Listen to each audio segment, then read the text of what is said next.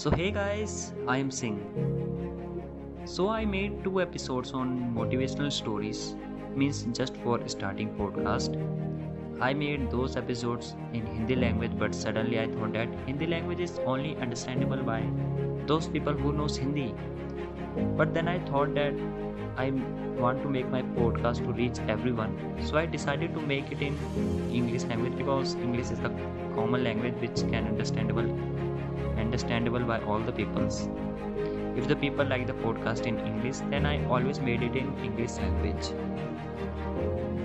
So, as you know, I am from India, so I made the podcast on some great stories or some great incident. Means I will make podcast on those things which basically belongs to India. So, if you want to know about Indians and India, so keep keep with me. So let's be meeting the next episode. This is the basically introduction. So thank you for hearing me.